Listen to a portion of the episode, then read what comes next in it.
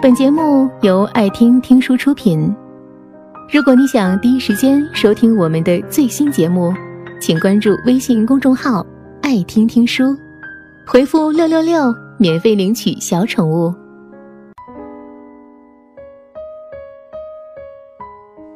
我的妹妹两年前谋得一份好职位，收入不错，又稳定又清闲，当时是一百零一分的满意。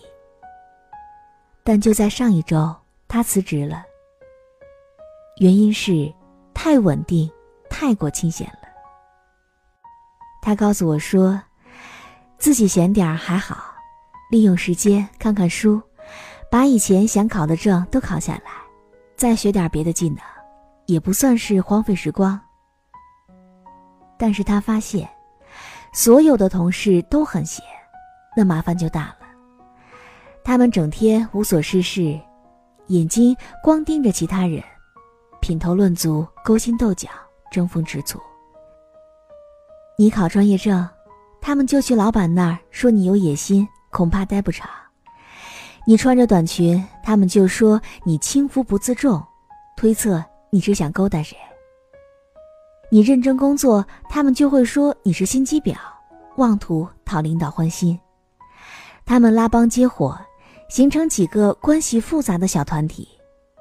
你不可能讨好所有人，但是你跟这边走得近，那边就会非议你；你和那边离得近，这边又给你捅刀子。你两边都得离远点儿，大家就一起黑你、孤立你、排挤你。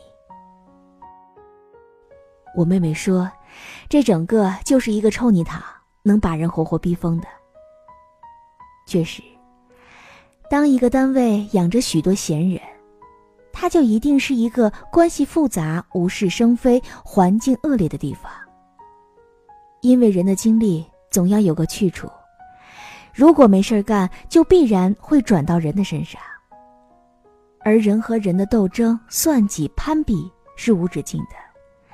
一旦开始，就会愈演愈烈。有人的地方就会有江湖，而嫌人多的地方，水就会格外的浑。这种单位往往看起来都是很舒服的，可待起来特别不舒服。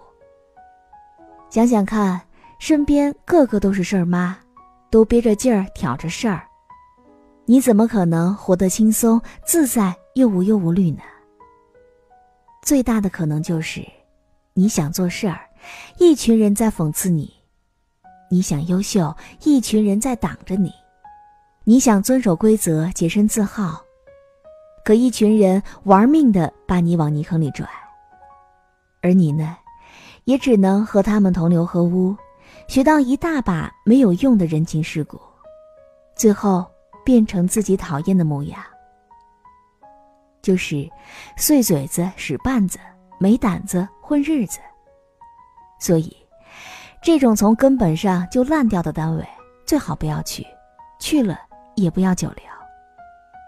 倒是一些看起来很辛苦的单位，更值得你为之卖命。我有一次去过某宝的总部，晚上八点灯火通明，每个人都在忙着自己的事儿。吃饭的时候，大家交流的焦点也全都是公司的业务，而且呢，会具体到发布会新闻稿的一个措辞、会议现场的矿泉水摆放这样的小事儿，但基本不会聊到和工作无关的闲话。他们更关心的是各自任务完成的进度和质量，而不是谁拿了多少钱，谁更加在意谁的想法，谁更高明，谁更有趣儿。而他们更加热衷的讨论是整个行业的现状和变化，而不是谁和老板的关系更加的微妙。人人都有正事儿的公司，着眼点都在具体的工作上。正事儿还忙不过来，哪有心思飞短流长呢？而且，当大家都拿工作实力说话，人际关系就变得次要了。于是，你就在不必要、没有意义的事情上劳心费神。可如果说把这些精力全都放在做事儿上，使工作变得单纯而又高效，又何乐而不为呢？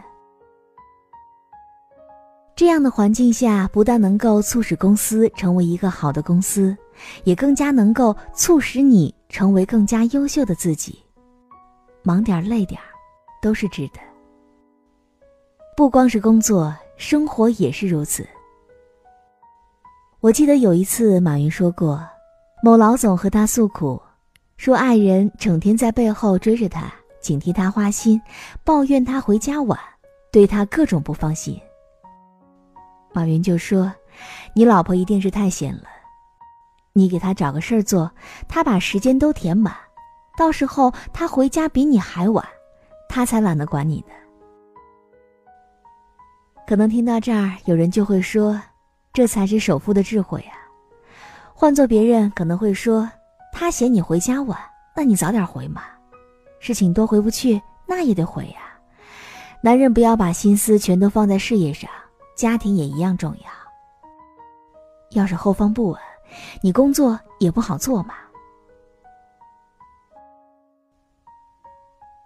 可事实上，如果那位老婆真的是很闲，她老公就算是天天准点回家，矛盾恐怕也不会少吧。他会挑剔你不会做家务，不会陪孩子，不会和他聊天，不关注他的新的发型。所谓人闲是非多。他的精力没处发泄，自然要投放到你的身上。你只要有缺点，他就不会放过你的。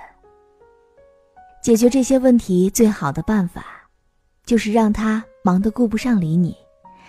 虽然简单粗暴，但确实非常有效。人太闲了，就会胡思乱想，想多了就会心烦意乱。所以我们会说闲的话。而人心一慌，肯定就会矫情敏感，事儿还特别多，自己难受，身边的人也跟着受罪。如果说你的家人、亲戚、朋友里面都有闲得慌的人，你也一定就知道有多烦恼了。如果说你的母亲她每天都很闲，她可能就会整天唠叨：你怎么还不谈恋爱、不结婚、不生孩子、不生二胎呢？然后再抱怨你玩手机、睡得晚、吃得少，或者是吃得太多，甚至你穿什么内裤，她都要干涉。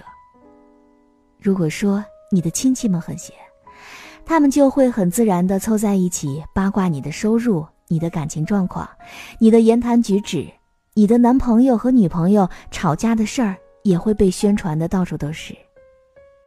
而你无心说错的话、做错的事儿，都会被放大一百倍的。如果说你的朋友很闲，就可能随时随地对你发出闲聊和吃饭的邀请。人家觉得是朋友之间正常的交流和交往，可对你来说就是一种负担和打扰。同时，你们的生活焦点也会不一致的。他关注的可能是哪个海岛的沙滩更美。而你更想知道如何写出一份打动客户的策划案。你和他在一起，多半都是空耗时间，而他的时间是用来打发的，而你的却是挤出来的。所以，不管是工作还是生活，如果有可能，还是要离太闲的人远点儿，尤其是在你已经忙成狗的情况下。一方面，他们需求太多，让你不得不耗费大量的精力去满足，而你赔不起。另外一方面，如果闲事儿太多，会把简单的事情复杂化，和他们维护好关系特别难。你要分散大量的心神去琢磨、去处理完全没有意义的事情，心太累。而如果对方是你的父母或者是爱人，没有办法让你划清界限，那就尽量帮助他们找到适合自己的事情做，让他们忙起来。哪怕是去跳跳广场舞，或者是健身游泳，也总要好过太闲的生活。本节目到此就结束了，感谢各位的收听和陪伴。更多精彩内容，请关注微信公众号“爱听听书”。回复六六六免费领取小宠物，也欢迎你收听今晚的其他栏目。我们明晚见，晚安。